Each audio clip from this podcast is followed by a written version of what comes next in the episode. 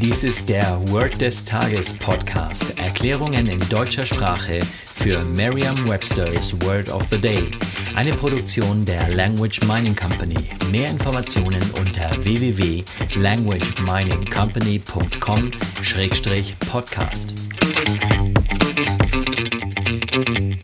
Das heutige Word des Tages ist Reputation, geschrieben R-E-P-U-T-A-T-I-O-N.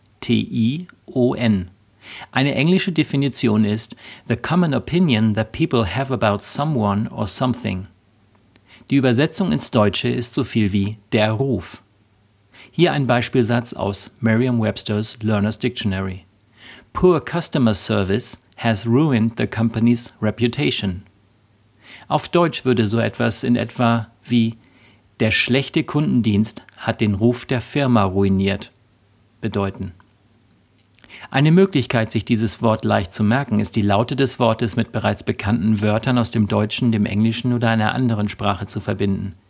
Stellen Sie sich vor, ein Repräsentant einer Firma macht eine Putzaktion bei einem Kunden und ruiniert dabei den Ruf der Firma, weil er alles falsch oder alles kaputt macht.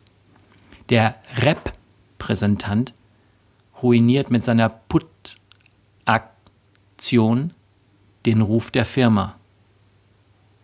Reputation. Sagen Sie jetzt noch einmal den Beispielsatz.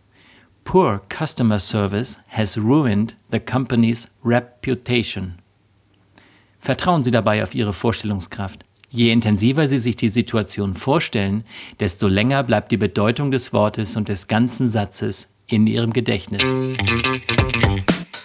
Das war Word des Tages mit Carsten Peters von der Language Mining Company.